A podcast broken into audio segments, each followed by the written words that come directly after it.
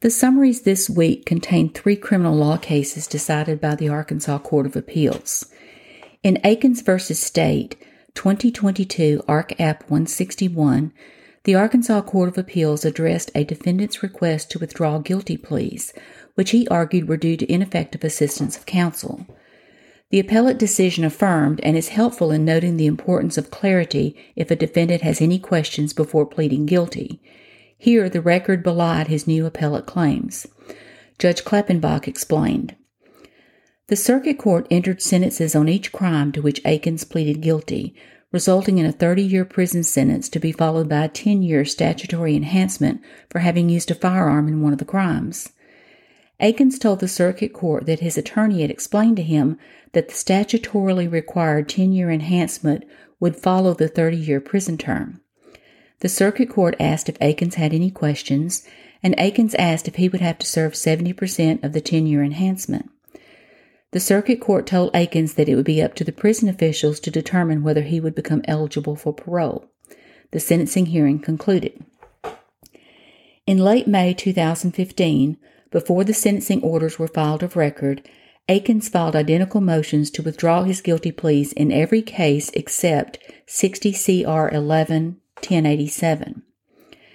Akins cited Arkansas Rule of Criminal Procedure 26.1b1 and 3, contending that he was provided ineffective assistance of counsel, that he entered the guilty pleas without knowledge of the charges, and that his counsel misled him into accepting the guilty pleas by telling them that he would not be sentenced to serve more than 20 years of imprisonment. The circuit court denied appellate's motion, and this appeal followed. End of quote. Now, on appeal, the defendant argued ineffective assistance led to his misguided guilty pleas. The arguments failed. First, the petition to withdraw the pleas itself was lacking by what it did not say. Quote, in the instant case, Akins has failed to demonstrate that the withdrawal of his plea is necessary to avoid a manifest injustice. Nowhere in his petition did Akins state that he would have insisted on going to trial had his counsel adequately and accurately informed him of the consequences of his plea. Appellant's lone assertion was that his counsel misled him or bribed him into pleading guilty by telling him that the judge would not sentence him to more than 20 years. His written plea statements directly contradict any such alleged misleading information. The plea statements, which appellant initialed and signed, specifically provide that the judge is not required to carry out any understanding between you, your attorney, and the prosecuting attorney, and that the power of sentencing is with the court only. Appellant affirmed this understanding in open court. We conclude that the circuit court did not abuse its discretion in denying appellant's motions to withdraw his guilty pleas. End of quote. Second, the argument that defendant should have been allowed a hearing was unpersuasive on appeal. Quote, Second, Akins argues that this appeal must be reversed and remanded so that he can be provided with an evidentiary hearing on his motions to withdraw his guilty pleas.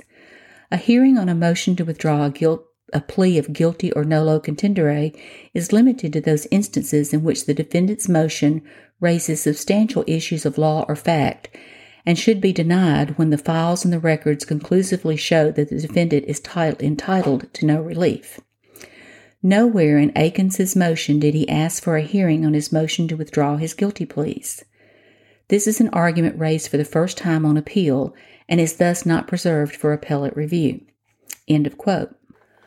Arkansas Rule of Criminal Procedure 26.1, as quoted in the opinion, provides A.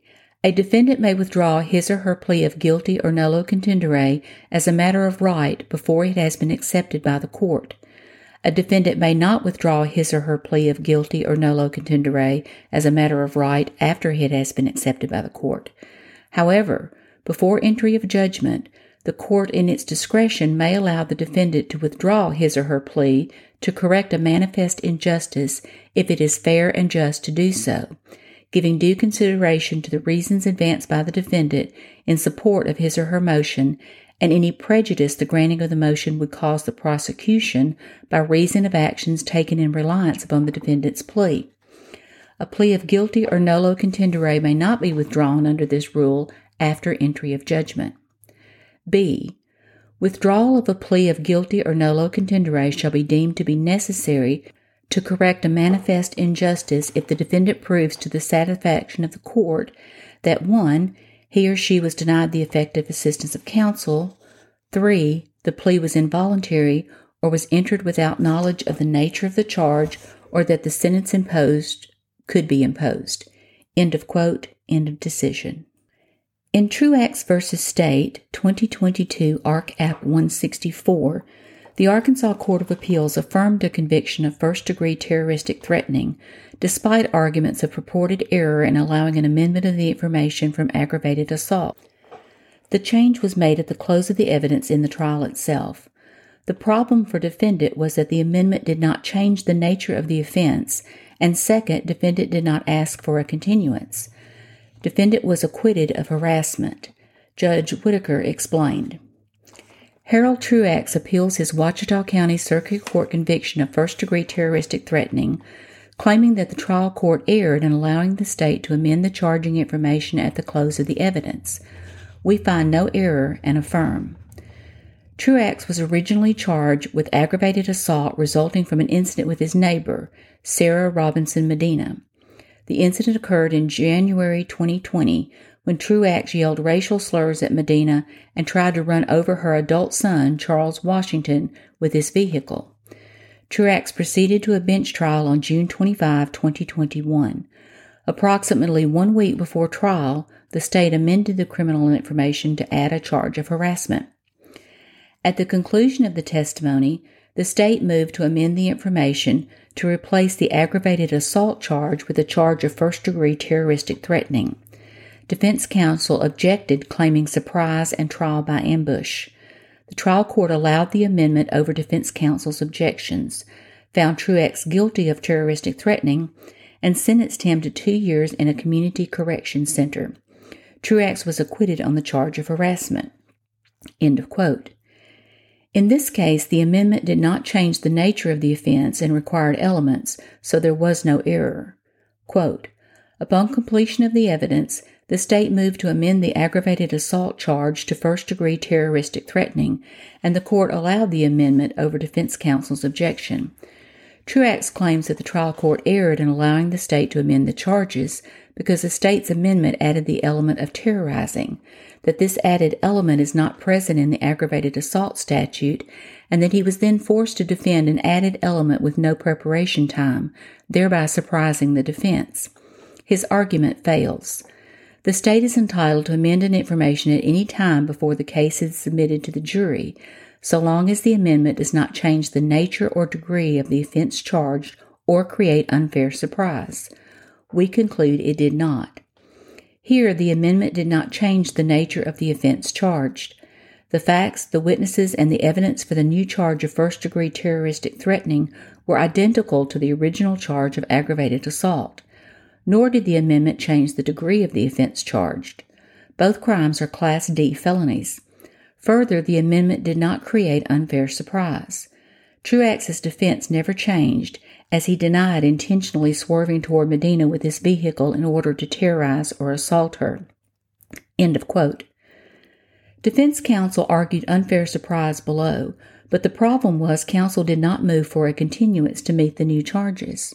Quote, an appellant must show he was prejudiced by the amendment in order to prevail, and we have previously held that we will not presume prejudice when a defendant fails to move for a continuance. Thus, Truax cannot show prejudice from the court's decision to allow the amendment. End of quote, end of decision. In King v. State, 2022, Ark. App 168, the Arkansas Court of Appeals, in affirming revocation of suspended imposition of sentence, observed that defendant's failure to challenge alternative grounds was fatal on appeal. While this decision is not significant with any new legal principle, it serves as a reminder of the importance of arguing all grounds upon which a judgment is based.